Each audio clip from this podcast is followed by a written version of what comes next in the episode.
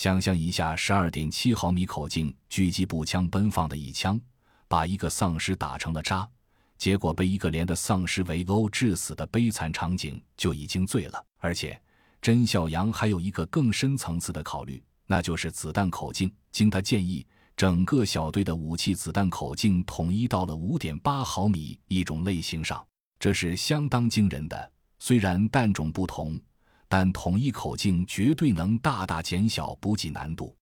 比如，推荐给洛奇、欧阳的九十五式改进型突击步枪，推荐给刘丽丽、小邱和刘金强的零五式五点八毫米微声冲锋枪，以及全员标配的 QSW 零六式五点八毫米微声手枪。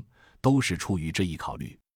这会儿收到战斗指令，欧阳退回了车厢。毕竟小邱的枪法，出于节省弹药的考虑，由除了小邱和刘金强之外的人员射击比较靠谱。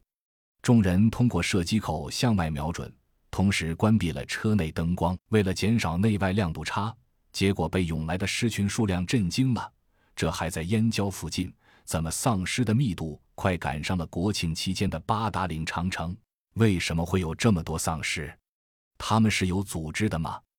来不及考虑，位于车辆左侧的洛奇和欧阳已经开始猛烈射击靠近的丧尸。尽管小队所有枪支都做了消音处理，但密集的空气爆破声和浓烈的硝烟味依然让车内众人难以喘息，温度骤然提升，所有人都汗流浃背。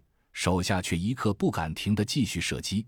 甄小阳探头从车窗观察，没有见到丧尸鸟，右侧受到其他车辆保护，也没有遭到攻击。